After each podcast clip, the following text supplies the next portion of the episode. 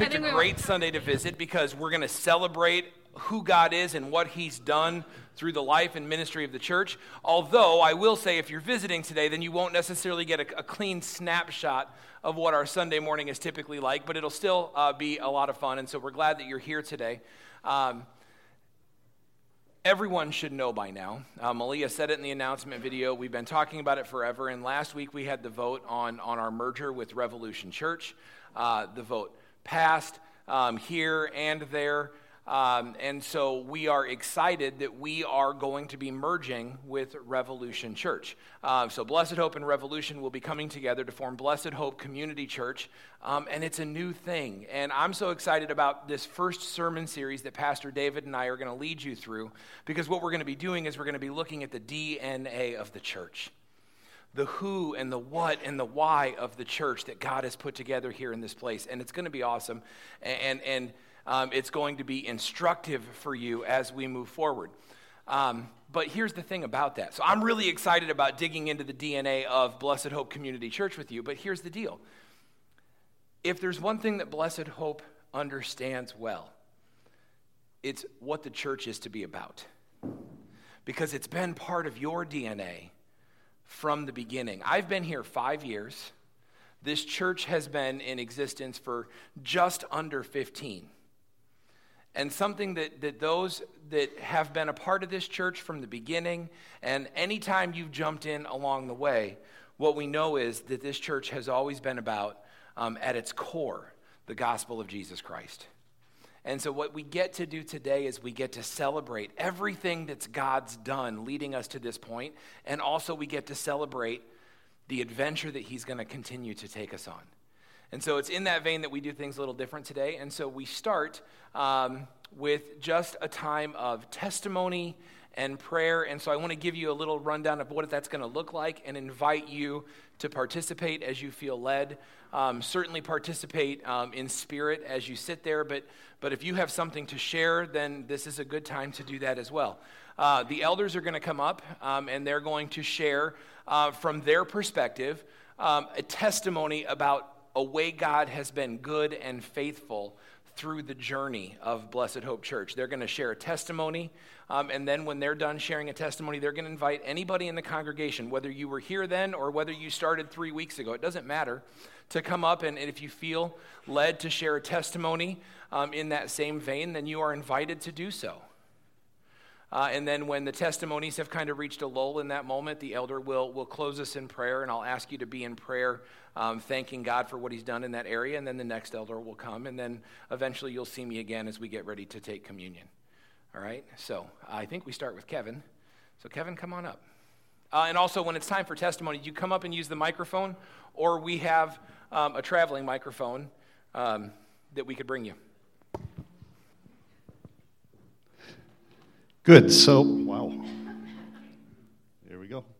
Um, so, I get to talk about uh, the goodness of God in establishing our church at the very beginning.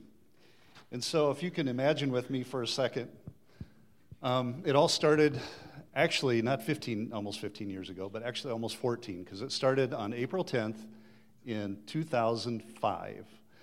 There were um, Mark Johnson's not here this morning; he's ill, but he would he would um, he would um, not say the same thing. His numbers get get bigger as time goes on. We started with about 30, probably about 30 people. Um, there were a group of us that um, we had left a church from the church split, and we felt felt kind of lost.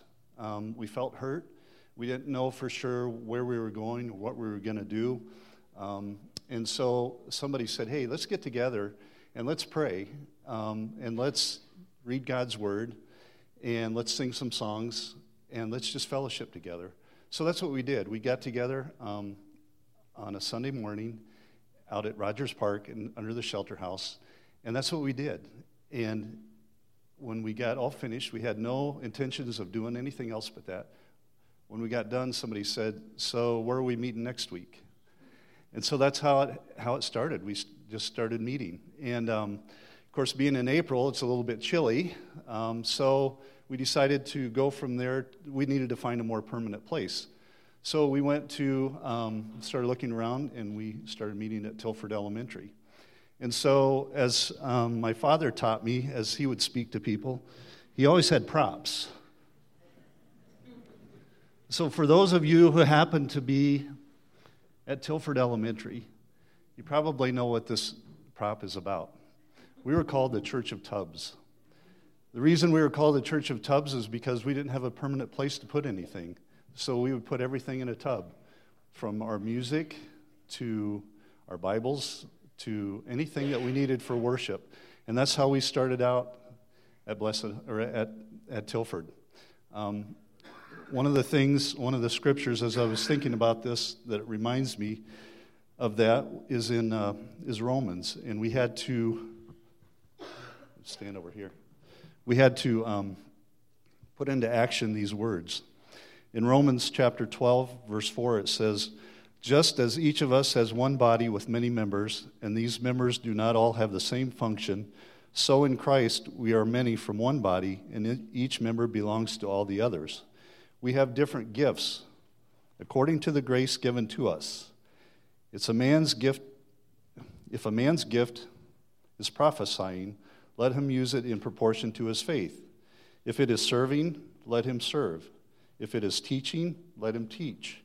If it is encouraging, let him encourage. If it is contributing to the needs of others, let him give gener- generously. If it is leadership, let him govern diligently. If it is showing mercy, let him do it cheerfully. See, we didn't have a pastor when we were at Tilford. And so, what we would do is we would have people that would volunteer if they felt like teaching was their gift then they would give, they would preach on Sunday morning. We had people who would, um, who got together a CD player. We didn't have a praise team, and so we sang songs um, to CDs. So they, they planned out the music. Um, we had teachers who were teaching Sunday school, adult Sunday school, and also the children. Um, we had people who were busy toting tubs and bringing things in and out and storing them during the week. We had people who were organizing the Sunday morning. I thought it was interesting as I walked in this morning. I was thinking about I was there was a little bit of a of chaos with the praise team because um, one of the people on the praise team was sick, and so they had to kind of improvise and work it out. And and um, it reminded me of what we were doing back in 2005. So, as we were meeting at Tilford, we began um, also to be, we met down at the uh, U.S. Bank Community Building. There were a group of us that were meeting there, reading scripture and beginning to put together um, some core values. What was it we believed? What was important? What wasn't important? Um, what did scripture say about it? What did God want us? How did He want us to establish a church? Because we felt that God was leading us in that direction. So we spent a lot of time doing that. So as we met at Tilford, then we felt like we needed, like God was saying, you know, you need a little more permanent home than, than Tilford.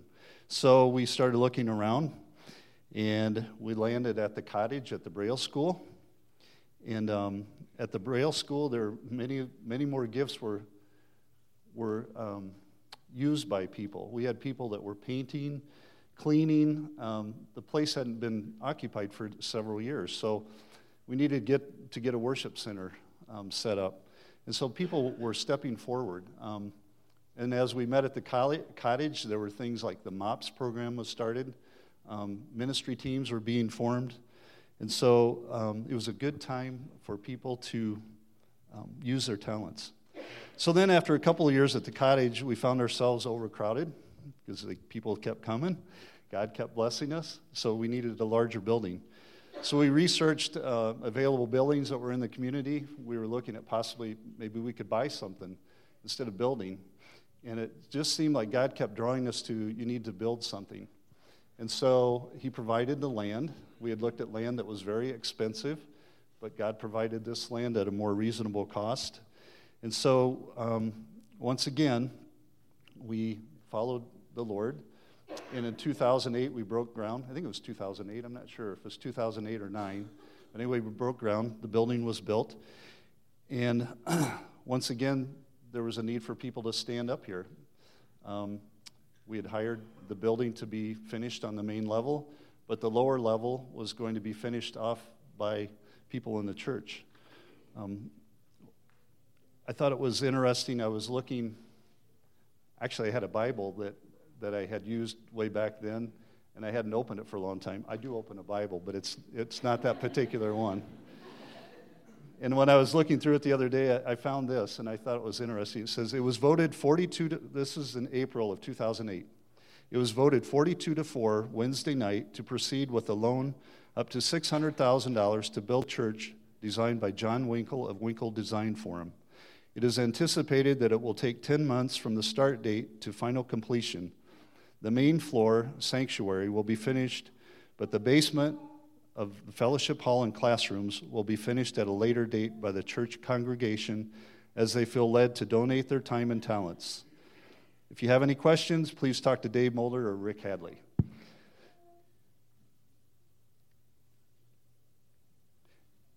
As I thought about as I've thought about the process that we've gone through, it's also reminded me of the Israelites as they came out of um, slavery and um, they were wandering in the wilderness. As they wandered, um, they had to follow God. In an Exodus chapter 40, verse 38, they moved from place to place, and as they moved, they moved their tent of meeting, which was like their, their place of worship, um, like the tabernacle. And in verse in Exodus 40, verse 36, it says, In all the travels of the Israelites, whenever the cloud lifted from the tabernacle, they would set out. But if the cloud did not lift, they did not set out until the day it lifted. So the cloud of the Lord was over the tabernacle by day, and fire was in the cloud by night, in the sight of all the house of Israel during their travels. As I look back and see what we've where we've come from, it seemed like every time that God asked us to move, then we moved. We would move to the next place, whether it was from Rogers Park to Tilford, from Tilford to the cottage, from the cottage to building a church. God was always with us, and if He told us to move, then we moved. And if He didn't, we stayed where we were. God was leading us to move. And when we began at Rogers Park, he directed, like I say, he directed us to Tilford. We remained there until he directed us to the cottage. From there to here, we just voted last week for a merger. I, I would venture to say that anybody that was at Rogers Park that first Sunday would never have dreamt that we would be sitting here today. That was not our intention, but that was God's plan, and all we needed to do was to follow it. The exciting part is to see how God's moved, to see what He's done, how He's brought people along. And there's a lot of work to be done yet, and there's a lot of things that we don't know. But if we put our trust and hope in God, He will direct us, and we'll continue on doing His work. So I'd like to open it up this time. If there's somebody that would like to share a memory or a testimony um, of what yeah, Carol's got one. You, you want a mic back there? Okay.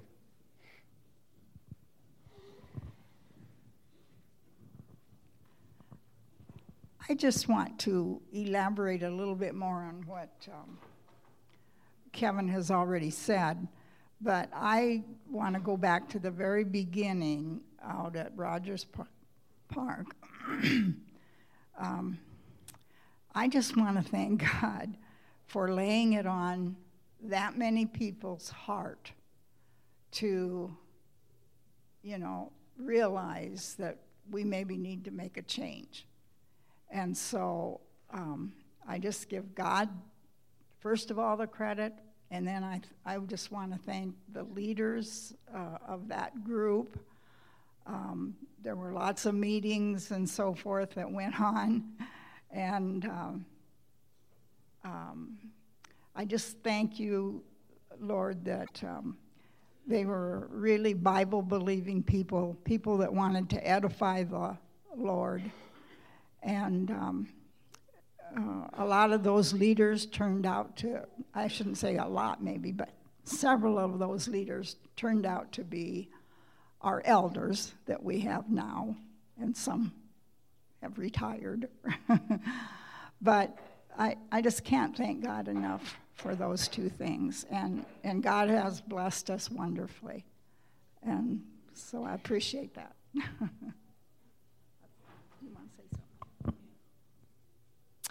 I'll just add to that a little bit. Um, I did not get in on the Rogers Park sessions because Mike was in the hospital the first couple of weeks um, that that group met. Um, but we were involved um, immediately after that and um, have been from then on. Um, I too, just as I reflect back, God's provision has just been awesome for us. Um, and sometimes we don't see it as we're moving through it. It takes that hindsight to help us understand why things happened the way they did.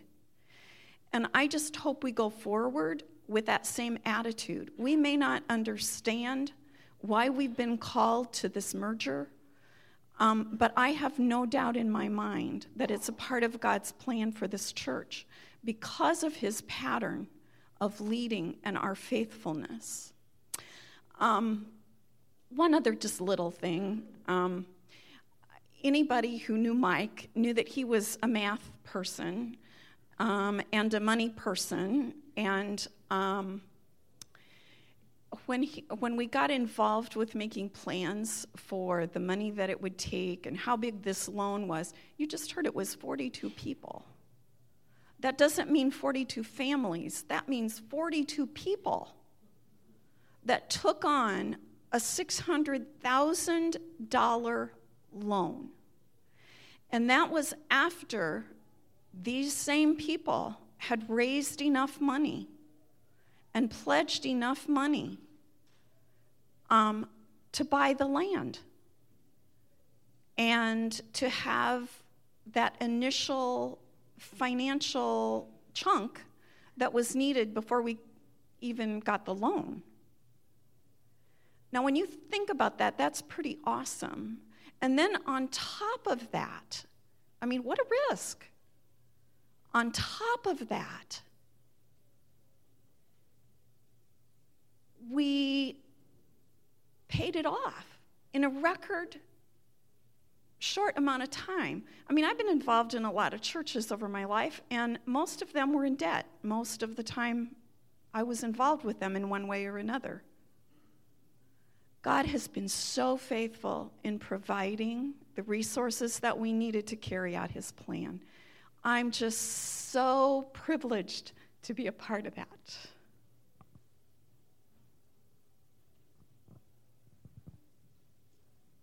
Anyone else?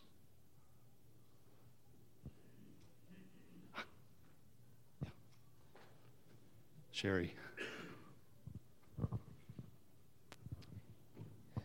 Many of you know me as a high school teacher. I'm Sherry Trafford, and I've been here only a couple of years, but I love it here. I do. I've been involved in quite a few churches myself, and being a high school teacher, I love teaching. I did and I loved what I did at the high school. I did it for 24 years, and I loved it.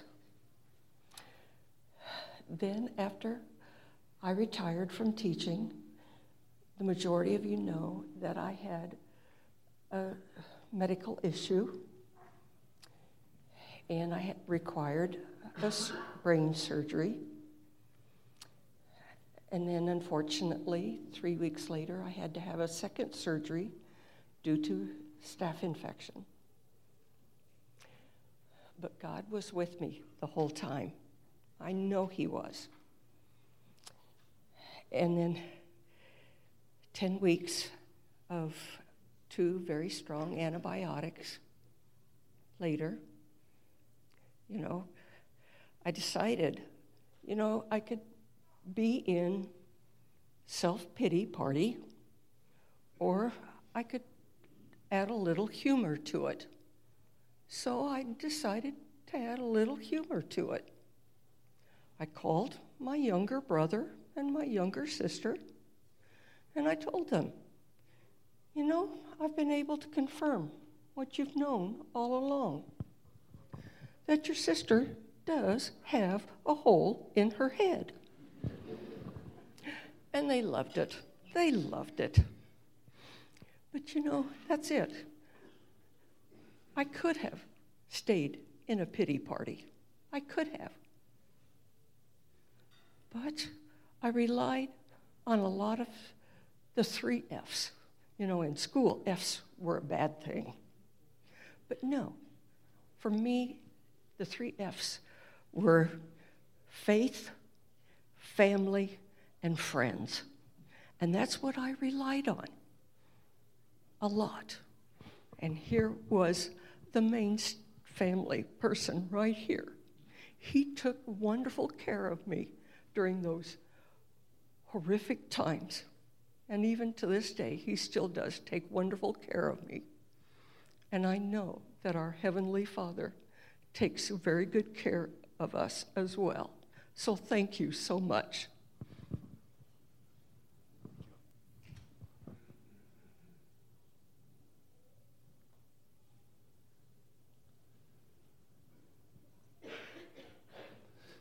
Okay, let's, uh, let's have a word of prayer. Heavenly Father, we thank you so much for your goodness. God, as we think back, um, not all of us were here 14 years ago, but yet we're all a part of your church. We're all a part of Blessed Hope. And Lord, we thank you for the opportunity that we have to minister in your name. God, you are so good to us when we first started and as we continue to follow you. And you're still good today, Lord. So we, um, we just praise you and we thank you for, for all of you you've done. And we look forward to um, look forward to what you have for us in the future. We just uh, praise you and thank you in Jesus' name. Amen.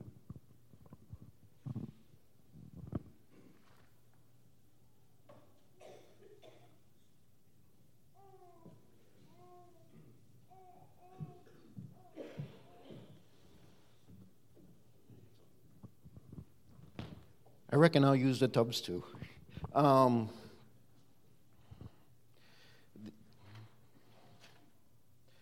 what I get to talk about, um, to share on, is um, God allowing us, God helping us to be effective in the ministry of caring for people that are hurting. Um, when this church came into fruition. It started with a group of people that came from a church split. We were hurting.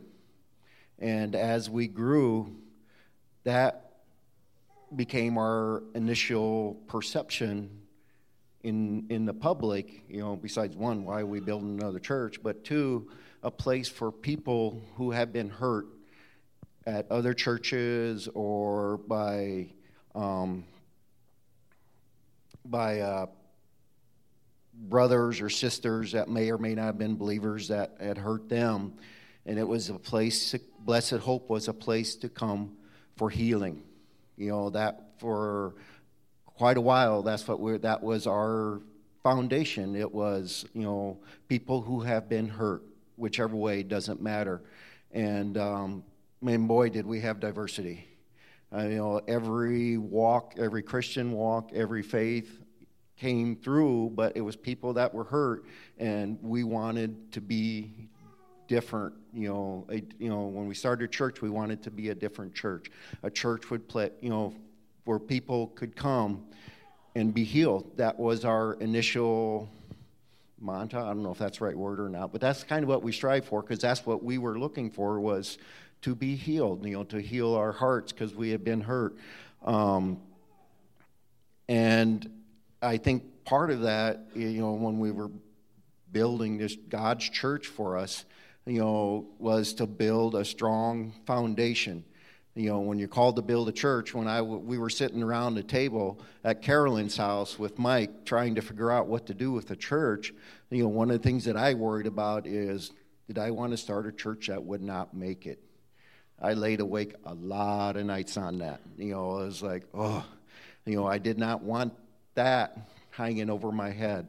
You know, but we, the healing part of it, I think, was what started the foundation for this church. You know, that it to be built strong on people who have been hurting, who um, came to know Christ better, to grow strong, to go strong in their faith, that Jesus and God are the answer. You know, God is always there. God is always with us. He will never leave us. There's all kinds of stuff. We've preached about that. You know, there's all kind, you know, in the scriptures, you know, God is always there. You know, we could walk away from God, stray away from God, but God is always there. Um, so that was our thing, was um, ministering to the hurting and to provide a source of healing.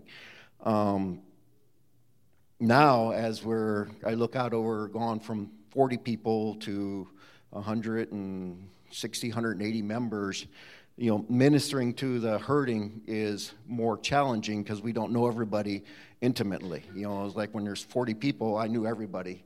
You know, and now it's more challenging. You know, it's it's a bigger challenge, but this challenge can be addressed by all of us. You know, yes, it starts with the leadership and it goes on down. And we're, you know, we're working to, to get better at that. You know, that's always something we need to do. We need to take care of the hurting. But that I, I want that to be a challenge for everybody. You know, anybody can sit and talk with their brother or sister or just listen um, to what they're saying, what they're going through. As Blake said, to pray for them, to support them, to hold them up, you know, to even hold them accountable, you know, but you know, we, we, you know, we have the leadership, we have small groups, you know, you know, the elders individually, you know, we got teams, compassion teams, you know, but, you know, this needs to continue to grow and be a part of our DNA that, um, that we reach out to the hurting and help the hurting heal. Um, and like I said, that's a responsibility, I think, for everybody. Everybody has the opportunity, and that's one of my prayers that if God presents that opportunity, that we do that. You know, and I couldn't imagine, you know, um, a couple of examples or thoughts that go through my mind. Both my boys are military. Um, one, one's Marine, one's Army, and um, they both have a bracelet that they wear and, um, and what it is, is, you know, when people leave the war, the war doesn't always leave the people. You know, and these people, these kids, these young men were hurting, but they had no recourse. You know, in their mind, they had no recourse. You know, I, I can't say if they had faith, they didn't have faith. That's neither hither nor yon, but they were hurting. And in their heart and in their head, they had no recourse, so they ended their own lives themselves.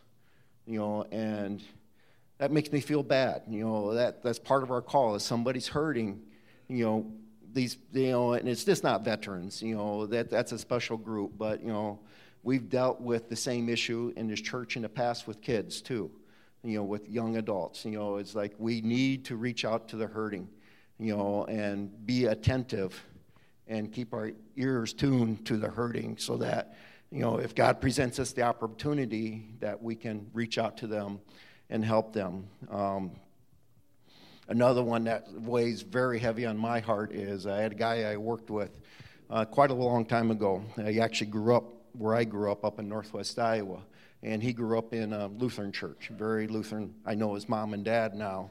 But uh, he moved down here, and um, I worked with him for 15 years, we got to be good friends. We actually had a gun business between the two of us, but he had walked away from God. And I tried, he'd come up to our house up here and stuff, you know, and I tried, you know, talking to him, reaching to him, but he got cancer in Cedar Rapids. You know, he was at the hospital at Mercy in Cedar Rapids, and he was dying. He had um, esophageal cancer that went to his stomach, you know, and I reach out to him, Dale, what can I do? You know, what can I do? Can I pray with you? you know, and you know, can I bring a minister? Can I bring my minister? Can I call a priest? You know, it doesn't matter. And um, he died from the cancer, you know, and, and I don't know where he's at. That's not mine to die. But when I went to his funeral, it was just at the, at the chapel at a cemetery there, and I felt so bad. You know, it's just like, you know, and I, one of the things that in my mind that I go through when I stand in front of God in the end times, when uh, God replays my, replays my life for me, did I do enough? You know, did I do enough to reach out and to try and bring the word to him? I don't know, you know, but it's like, did I do enough? You know, that's another, you know, you know, it's something, you know, to reach out to the hurting, you know, to help the hurting. Um, there's, you know, it's kind of the good news, bad news things, you know, and the, the good side of it is, is reaching out, you know, it's helping the hurting stand beside power of prayer is, you know, a year and a half, you know, year and five months ago, my wife had got breast cancer, you know, and we went through that. And there was a core group of people that helped me get through that. You know, it's like I couldn't imagine doing it by myself, you know, but the power and the support of fellow brothers and sisters in Christ is what helped me get through that, you know, and now, you know, she's still cancer free. We go in to get checked her checkups and stuff, but she's cancer, you know, she's cancer free now, you know, and that's through the power of God, but you know, to help me get through it and her to get through it, it was the support of this church family. And um, I've got one other one that's this is real recent.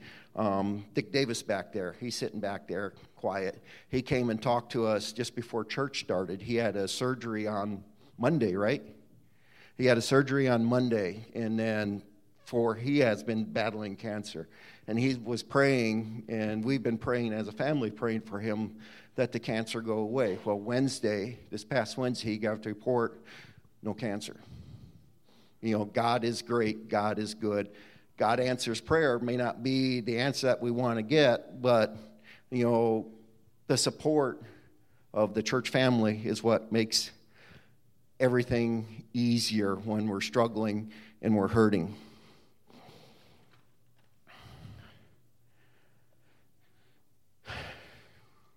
So, you know, um, like I said, you know, I think that's responsibility for everybody. And I think as Blessed Hope Community Church goes forward, you know, I think, I, I believe that that is part of our, you know, DNA that we take care and um, minister to the, to the hurting.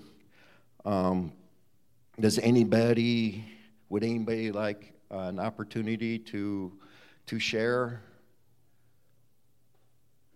how Blessed Hope has been part of their life and hurting. This is a tough one. This is not always easy to share, you know. But does anybody have um, willing to share a testimony?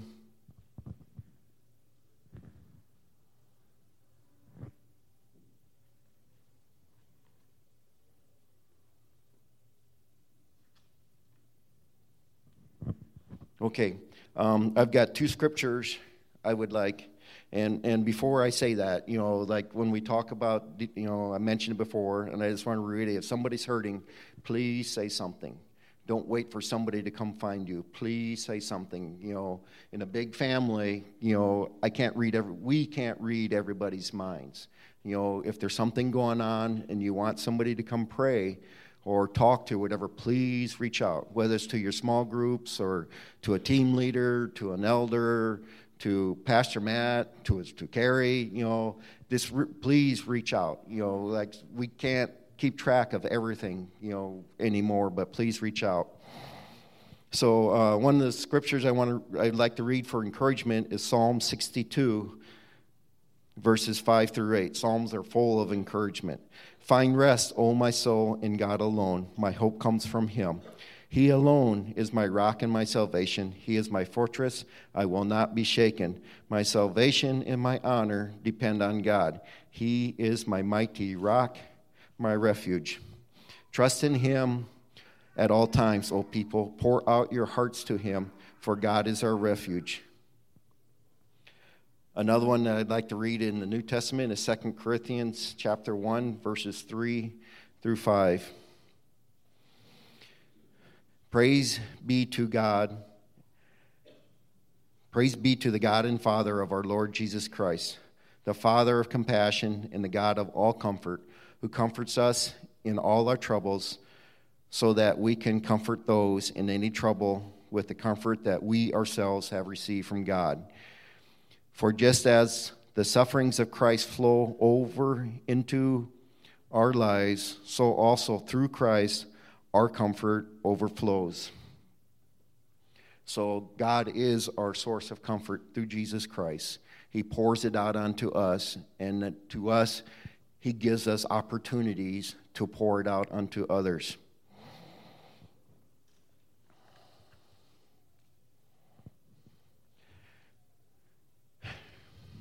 Let's have a word of prayer together as a family. Some days feel hard. We are hurting, struggling, fighting fear and worry at every turn. Thank you that in the midst of it all, you have not left us to fend for ourselves. Forgive us for doubting that you are there. Forgive us for thinking yet you have forgotten. Forgive us for believing we somehow know the better way. You are fully trustworthy. You are all powerful. You are able. You are Lord over every situation, no matter how difficult it may seem. You are the healer and will never waste the grief that we carry today. You will use all things for good in some way. Anything is possible with you, nothing is too difficult for you. We pray today for those who are hurting. We pray for your comfort to surround those who are hurting. We pray for the peace of your presence to cover our minds and thoughts. We are kept safe in your presence from whatever, from wherever in life or death. We pray today that we all have a heart to reach out to those who are hurting. We pray that through you we would have words and presence to show your love and compassion to those who are hurting. We pray that as Blessed Hope Community Church that we grow and grow and grow wiser and better at ministering to the hurting and to grow them as part of our lives, as part of the life of Blessed Hope Church and Community Church, and that we can bring them closer to you so that they can un- feel the, the compassion and love that you have. We lift up those who are hurting, who are not able to be here today. We pray that the, the love, uh, love of God that is beyond understanding envelops them. We pray that uh, we watch for opportunities to be a source of comfort for those who are hurting and be example of the love that Jesus has for us. All these things we pray in his name. Amen.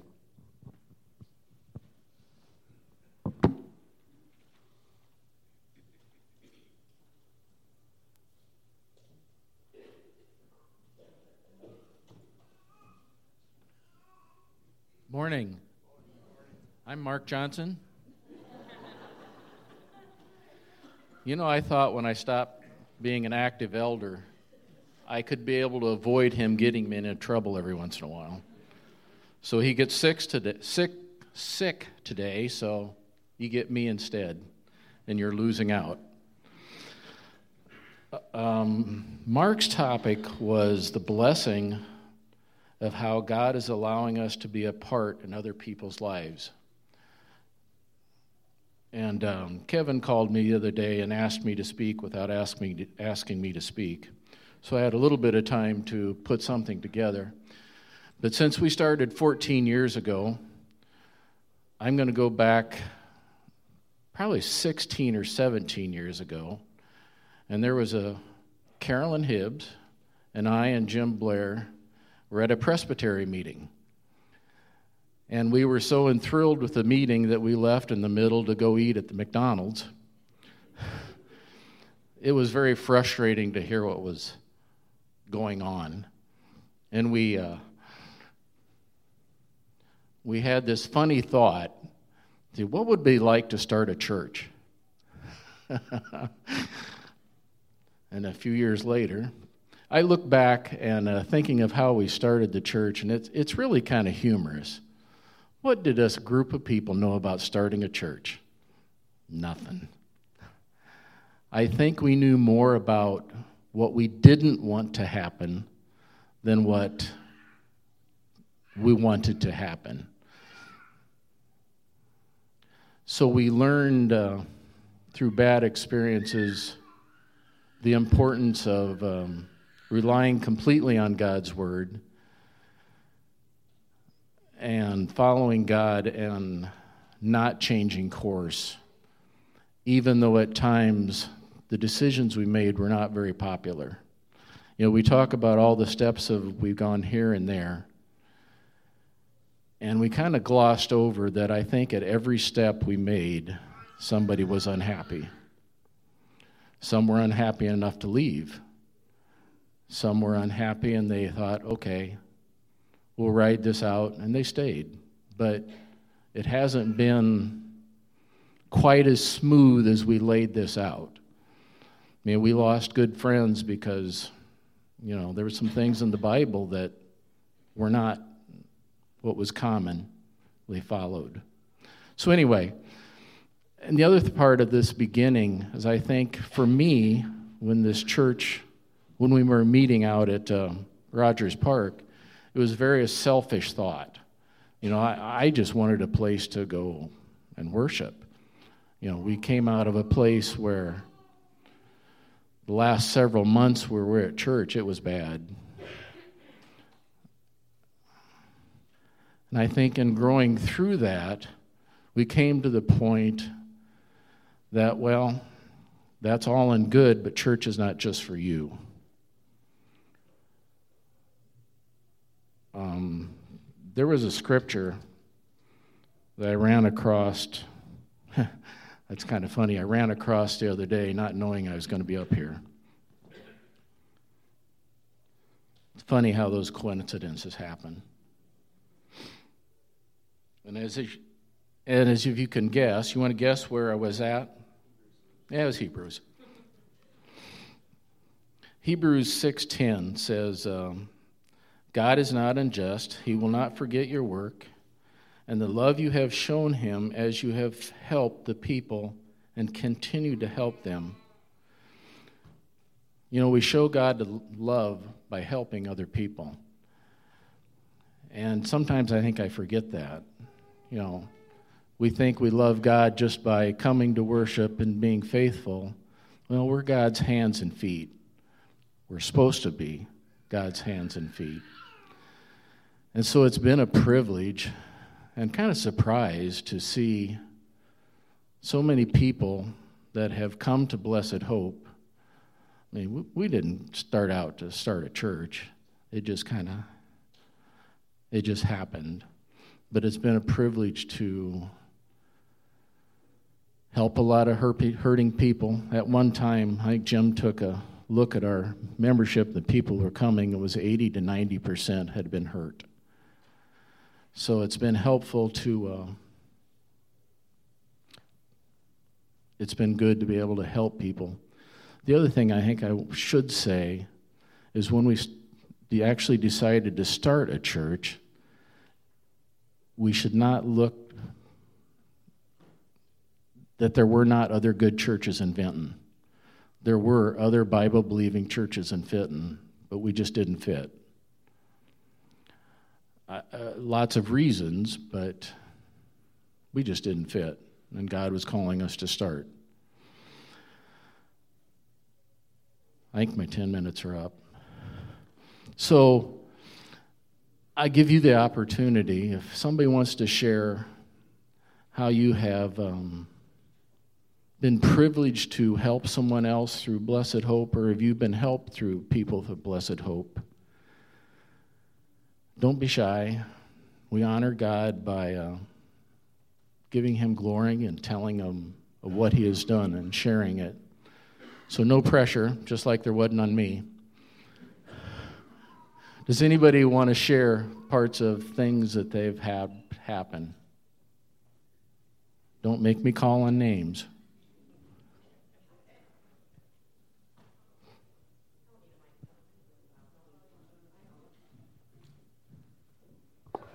My kids are probably like, what is she going to say? I know, no, they are. Like, look at that. Um, if this is not how I help other people, this is how other people have helped me um, or our family. We moved here maybe six years ago. Not six years ago. We moved here when Jared was seven, so 13 years ago. We flitted around from church to church. We came here a little bit when it was in the building here. My mom and dad recommended that we come to church when with at Blessed Hope when it was at the cottage. When we we moved from Omaha and our church was 2,000 people, so um, we were active there. I was I was at church three times a week, and going to a church that was in a cottage was really intimidating to me. I don't know why. So um, we've been here about four years. What I missed about our church in Omaha, I found here. Um, I was a part of a women's group, and some of us are still really, really good friends, where we would all pray for each other at the end of church or at the end of our meetings, and then would pray for each other during the week. And although I have Christian friends, you miss that fellowship. And um, what I've gained from being here in small group and being on the praise team, because we've prayed for each other at praise team. And last year they prayed for me a lot because we had an issue with our oldest, and I've said that a few times. He has struggled um, he's been, actually, a year ago, he was in crisis mode at, in March. I was on Facebook messaging people here, people in Western Iowa, because he was getting off a bus in Council Bluffs. And I had friends in Council Bluffs who could go to his baseball game. So they were running over to watch his baseball game. My friends here were praying. Um, we prayed for him. Our prayer group prayed for him all summer. I still Facebook message people. I still stop at Haley's desk at work and say, Can you say a prayer for Jared? I'm leaving right now. It's not as bad as it was a year ago, but um, I know, and I said this to Haley, I think just last week. I know people are at this church are still praying for him because he is he is not perfect. None of us are perfect, but he is so much better than he was a year ago. He couldn't have gotten much worse, but I mean he was he was struggling and he still struggles. But when we were together, even just this Thursday, he said to me, Mom, I started praying again. And I'm like, Great. Now you need to go to church because we can't do it alone. You need to find a group of people that will teach you and that you will pray with you and that can pray for you and that you can pray for them. And you need that. Now, I don't know if um, Jared's going to do that. We can keep praying that he will. But um, I know that one reason Jared is different, and I know one reason I am different, is because of my friends here that I can turn to at Wednesday night at practice when the phone's ringing and I'm going to have to leave because he's driving me crazy and they know it and they've been very patient with me. Or it's a Facebook message that I'm like, I need prayer right now. They're praying for me right now. And then they're praying for me even when I'm not asking. And so, and that's my blessed hope people. So I am very, very, very, very thankful for all of you, and you know who you are. So thanks. Why are you sorry? You just honored God. Somebody else want to share something? Stay there come up. Most of you guys um, know um, our story from Faith in Action two years ago. Um, but uh, I got the privilege of working on a team at a elderly lady's house, just cleaning and painting. I think Carrie, you were on our team, weren't you?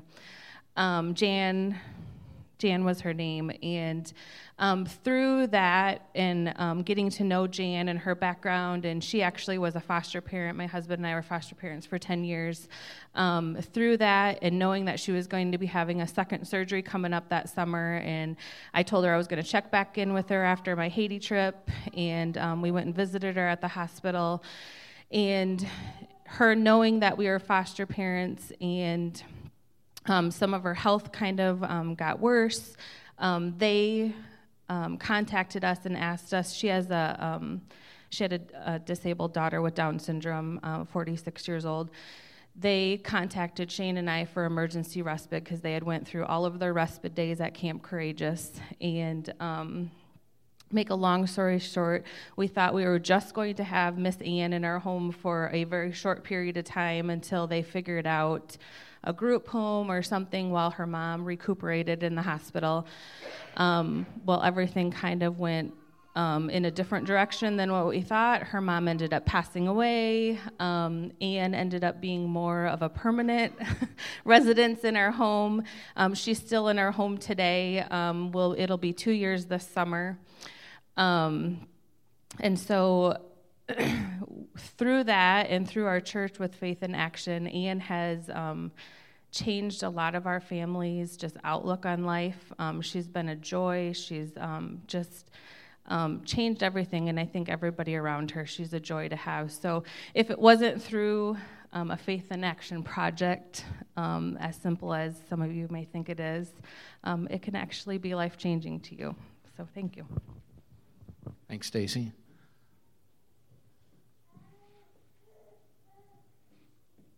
Oh, don't be shy. Honor God. Come on. Don't make me count to 30.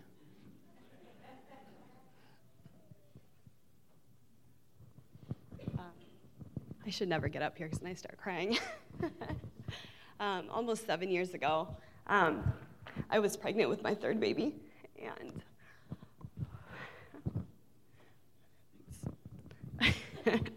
and on a Sunday morning, um, I texted my mom at church to tell her I was losing the baby, and and I texted her because I wanted everybody here praying.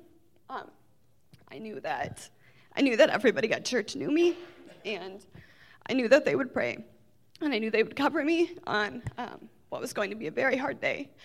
And um, since then, this church family has been one that I can bring anything coming that's happening in our family. Um, a few weeks ago, I was sitting next to Brenda in small group, and I started crying again. And um, my whole small group just covered covered our family in prayer. And I so appreciate being part of a church that is willing to listen to everything that's going on and pray for you, but it's and not just praying for you. They check in during the week and make sure everything's going fine. Um, your small group might send you flowers, um, and you might get them on a day that's really, really hard that they couldn't know was going to be hard. And I'm just so blessed to be a part of this church. Um, and then I was talking to a friend this week who goes to a different church, and we were talking about how a lot of churches really do not do well at teaching their members how to follow Jesus. Like, your church may be really, really pushing for you to be saved. But once you're saved, what then? Um, and, and the church I remember growing up in, um, you would hear about hell every week. They wanted people to be saved, but I don't remember discipleship. And Blessed Hope is doing such a wonderful job at not only bringing people to know Jesus, but helping them to get to know Him, to make Him a part of their life. And I'm just really, really thankful for you guys here. Really thankful for our leadership who keeps um, putting things in place to encourage us in our walk. And um, I know they're putting a lot of time into leading us, and I'm just thankful for that. Um, and I'm just thankful for all of you here who just come around us no matter what's going on. Um, I'm sorry for crying. um, but thank you for listening, and thank you for just continuing to come to church. And thank you, Mike, for spending so many years um, with youth group and just teaching us, continuing to teach us, teaching us as youth leaders um, to, do, to, do, to do better, to do more. Um, and we're just thankful so much for you guys. Thanks, Bethany.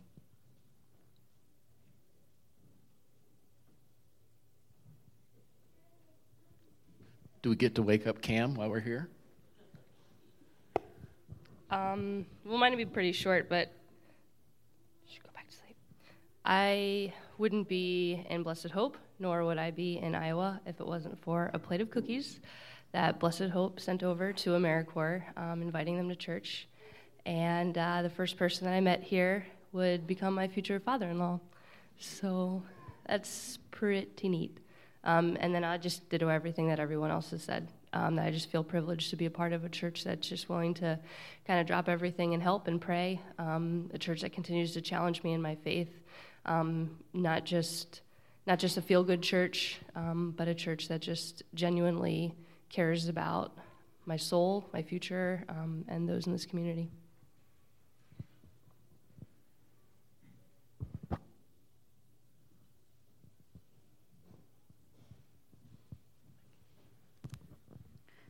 Um, so we moved here about two and a half years ago, and we decided to move to Vinton because I wanted family time. And my husband's not here with me today because he's working. And if you guys know my husband, he's in EMS. So our, our lives are all over the place. So, and he might, if you guys tell him this, I'm okay. I was very, very angry with him when we moved here. I hated Vinton. You guys took away my friends, you took away my family. I was angry. So we, I was like, well, we need to find a church. The first Sunday I came here was Family Sunday. Whoa. Overwhelming, and they're like, oh, okay, let's pray for each other. And like, let's break up into small groups. And I'm like, what are they doing? And I remember that Sunday, somebody praying over me saying, you know, God's with you. You know, we're praying over your family. We invite you to come back next week. Please come back next week. Please sit with us next week. Just this week, we're going to be with you. I was like, okay. so throughout the week, I was starting to get peace. And all of a sudden, I was telling my husband, you know, I was the scout of our family to find a church. So we, you know, I came back, came back again, came back again, came back again. And I'm like, Greg, you really need to come with me. So he started coming, and he goes, I've never sat through a church service where I didn't look at my watch. It's amazing. You know, most church services, he's like looking at his watch, how much longer is this going to be? Um, he started getting up on Sundays, wanting to come to church, wanting to do this as a family. And I can't thank this church family enough for bringing us closer together. I would not change this move to Vinton for anything. It has brought our marriage closer, it's brought our family closer, and my faith has deepened because I've asked perfectly good strangers that are now really good friends to pray for us and pray for my marriage, pray for my husband. And I have totally seen God working in him. He's like, if anything ever happens to us, Brenda, I know we're taken care of. This family will take care of us. Not our immediate family, but our family will take care of us. So I just got to thank this blessed hope for everything it has done and brought us closer to God and brought us closer together.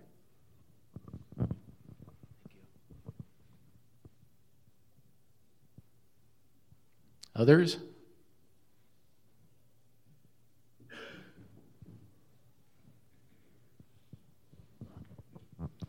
I just thank God for the way He answers prayer. And there's a whole bunch of kids downstairs and a whole bunch of generous, giving parents that are watching these children and teaching them the basic things about Jesus and getting to know Jesus and backing up what all the Christian present parents have been trying to teach them for years. But when somebody else reinforces it, it really is powerful. We started out with about three children that were very faithful and coming every Sunday. And one Sunday after we built, after this building was built, we had special music, and the only ones that showed up were those same three siblings in the Johnson family. And they sounded wonderful. Their voices blended really well. But we said, we have to pray for more children. And now we're running over with children. It's wonderful. And only God could do that. And then I've seen some grandparents come in that I never knew that had come here before. And we welcomed them, and they said, My grandchildren invited us to come. That's why we're here. And most of them are still coming. So the little child shall lead them. So I'm thankful for that. I'm thankful for all the the founding people that donated lots of things and money to help buy supplies, people that do things without being asked, and just picking up whatever needs to be done. And uh, I'm thankful for all the faithful people that God empowered to be faithful, and especially all the elders and pastors that we've had. We've been very blessed. And uh, as I get older, I can see all these children growing up, and I wish I could see more of them, but it's the way it is. We're thankful that we have such good turnouts that we wouldn't even have enough room for all the children to be up here at the same time as we are without sitting some on our laps. So that's really a growing blessing, and we pray that the future will be like that, that we will be running over with people that want to know the Lord more and and to just be a blessing to each other. We thank God for all the support that we have had, Bob and I.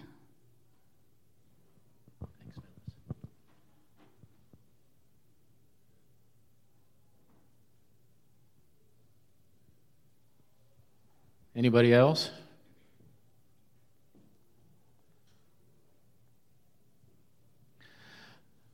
I'll finish my segment in prayer then. Heavenly Father, I thank you for the opportunity to, uh, to be healed, to be used, to be your hands and feet to a hurting world. Lord, hope, help us all to be diligent in doing that because a few cannot. My prayer is that we don't let people slip through that are hurting and need help when we can help them. Lord, move us, move our hearts, inspire us to act so that people can have the peace that is only a commitment to you away. Lord, this world is hurting and broken, but you are the answer. Help us to be the representatives of you that we're supposed to be and we get to be. Your holy name I pray, amen.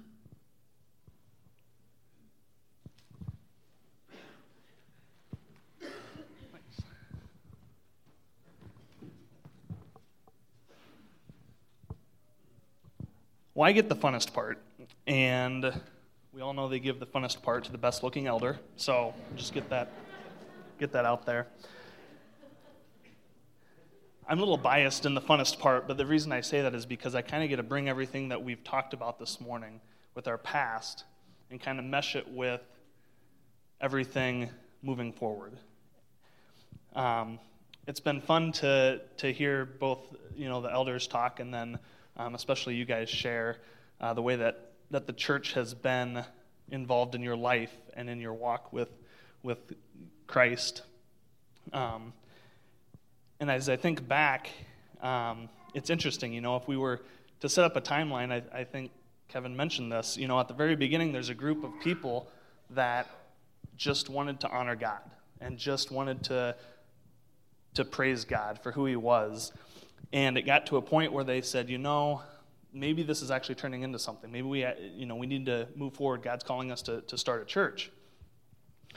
But like he mentioned, I would guess that none of those people in that moment were thinking that in 14 years we would be sitting here in a million dollar building paid for. You know, that we would be talking about merging with another church to continue advancing God's kingdom. I'm not sure that they probably really had a lot of foresight. Not that they didn't think these things were possible, they just weren't really on their, on their radar that a sanctuary that holds 250 people wouldn't be big enough. And we'd be talking about, well, do we need to, maybe we need to look at additional services. Um, you know, uh, Phyllis mentioned the kids downstairs. The idea that, I was talking to Vince, uh, the idea that through Sunday mornings and midweek um, and all the different programming that we have. And we're talking over 100 kids that this church is impacting their lives. And that's, that's exciting stuff. Um, and so, as we pause here this morning to just celebrate what God has done over the last 14 years, that's good. And like Mike said, that's God honoring to share with each other the blessings that, that God has given us and where He's done work in our life. Part of that, though, that I challenge you is as we sit and we share and we talk, that as we leave church this morning, that we go home and we have lunch and we reminisce about this morning and we celebrate. But I use the word we paused this morning because that's exactly what we're doing. Looking back at how God's blessed us is important and that's fun.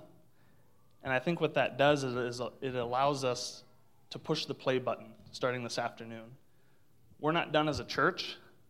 We've got so many more things to do to continue striving to push ahead and um, just run after God.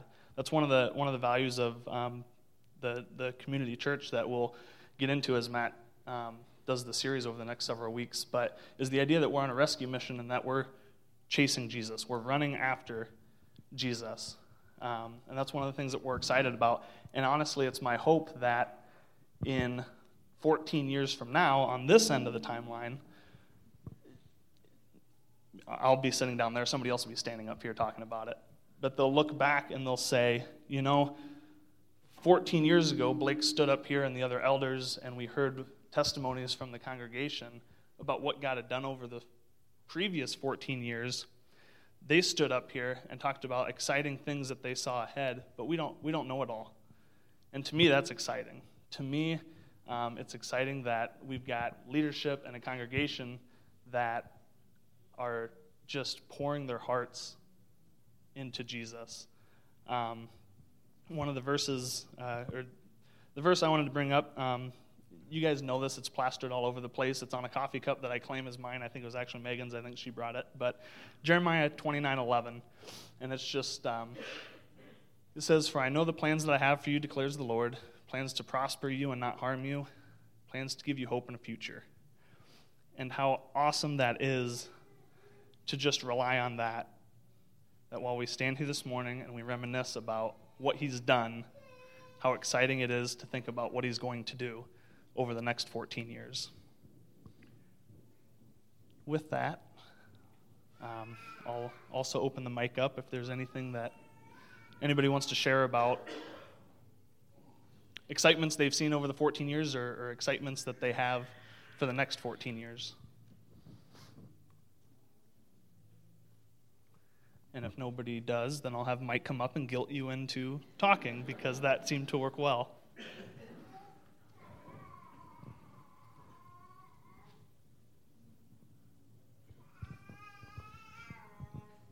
Well, let's pray, and then we'll, um, we'll have Matt come up and we'll, we'll take communion together.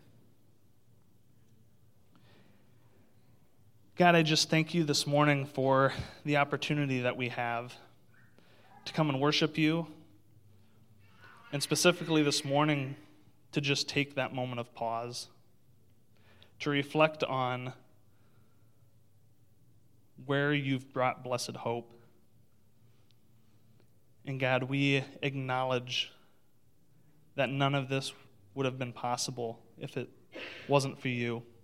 None of this would have been possible if we didn't have leadership 14 years ago that were listening and looking for you.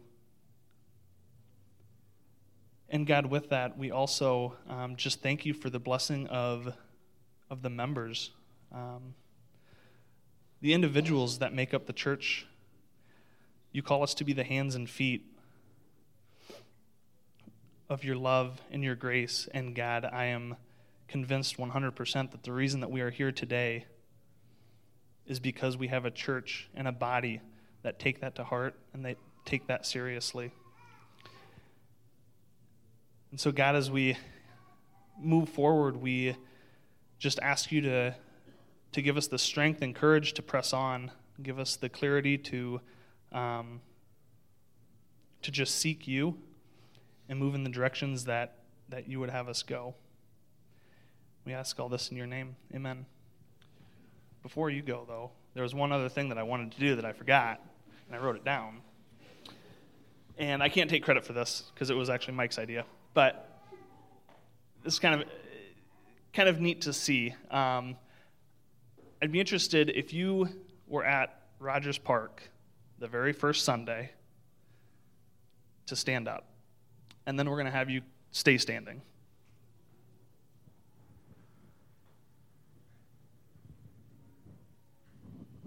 So that's where we started. And, and I know there's some that aren't here um, this morning, too.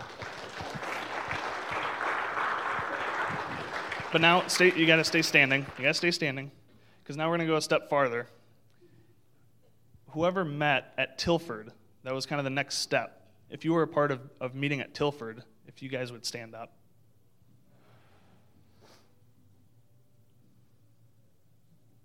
And from there, as it was mentioned, we moved from Rogers Park to Tilford to the cottage. If you joined, and not joined the church, but if you if you started coming at the cottage.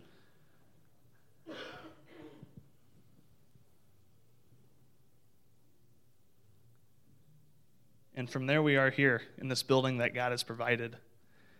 And so that would be everybody's cue because you're all here.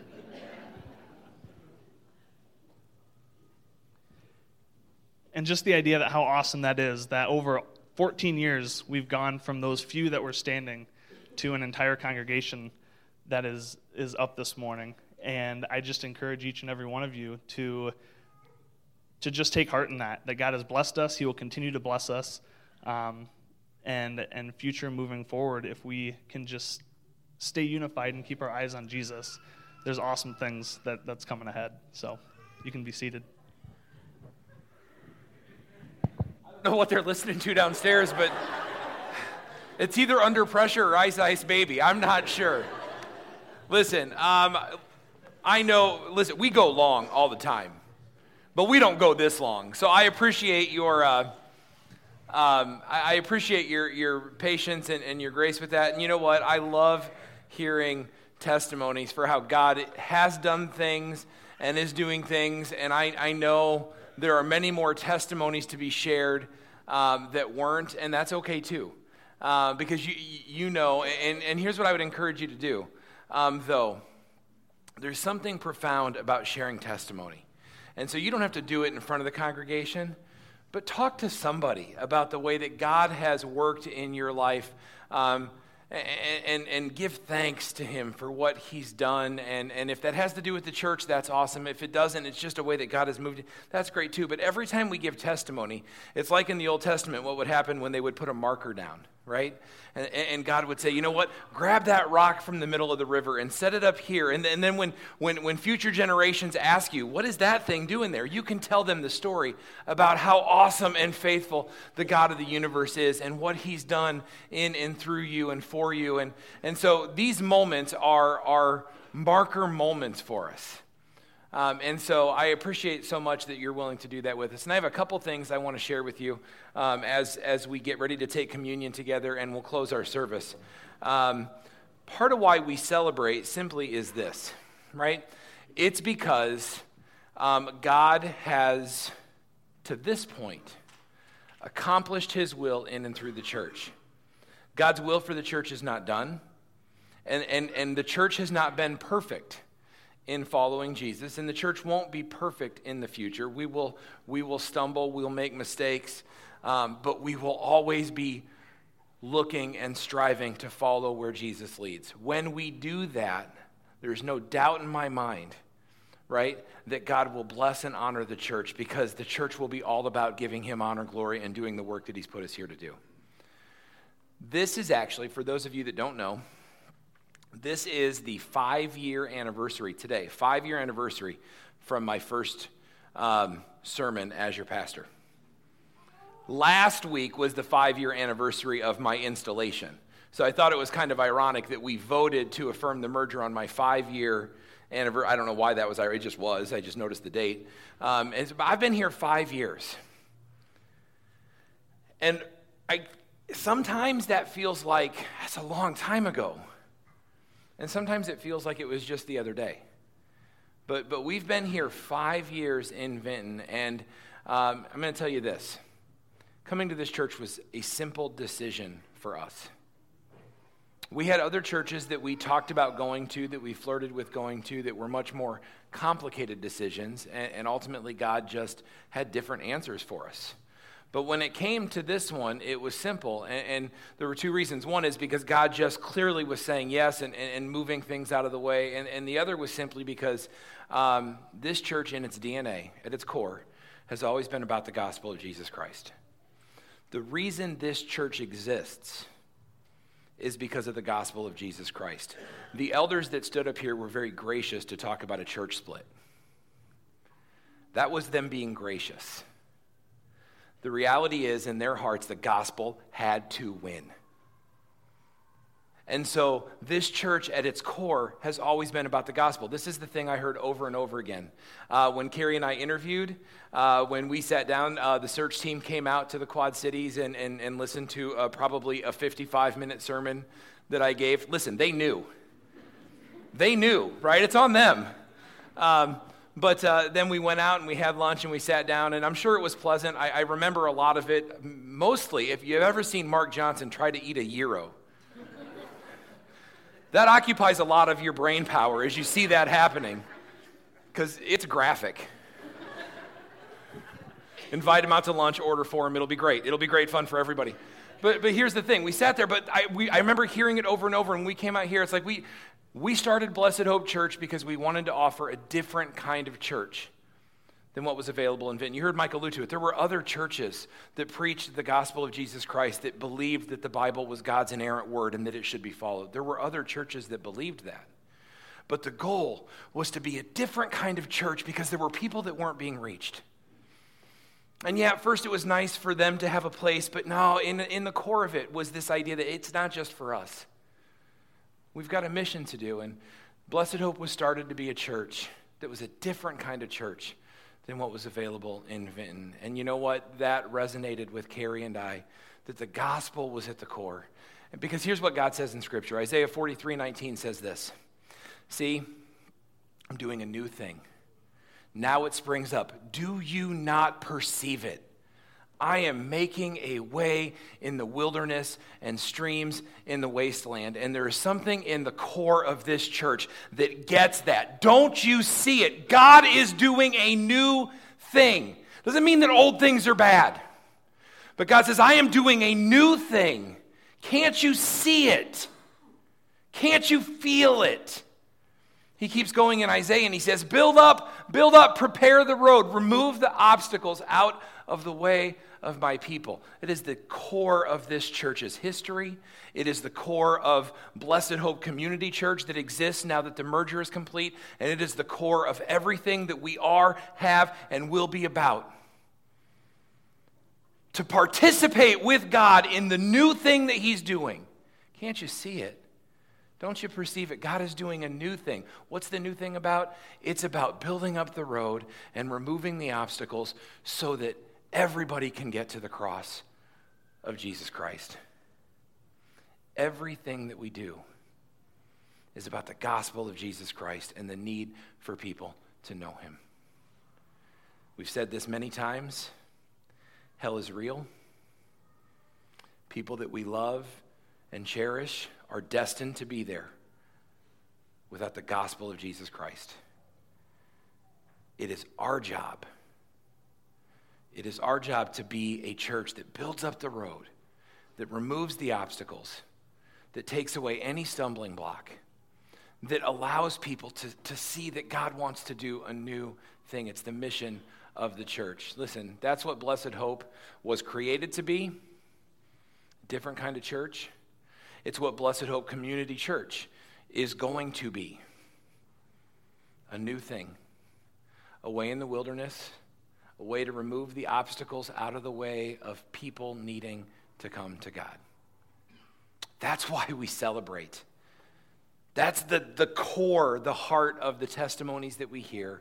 It is the reason that your elders spend hours and hours and hours in prayer and study and fasting um, as they lead the church. It's the reason that we stand up every Sunday morning and sing praises to our King and preach the gospel of Jesus Christ because that's why we exist.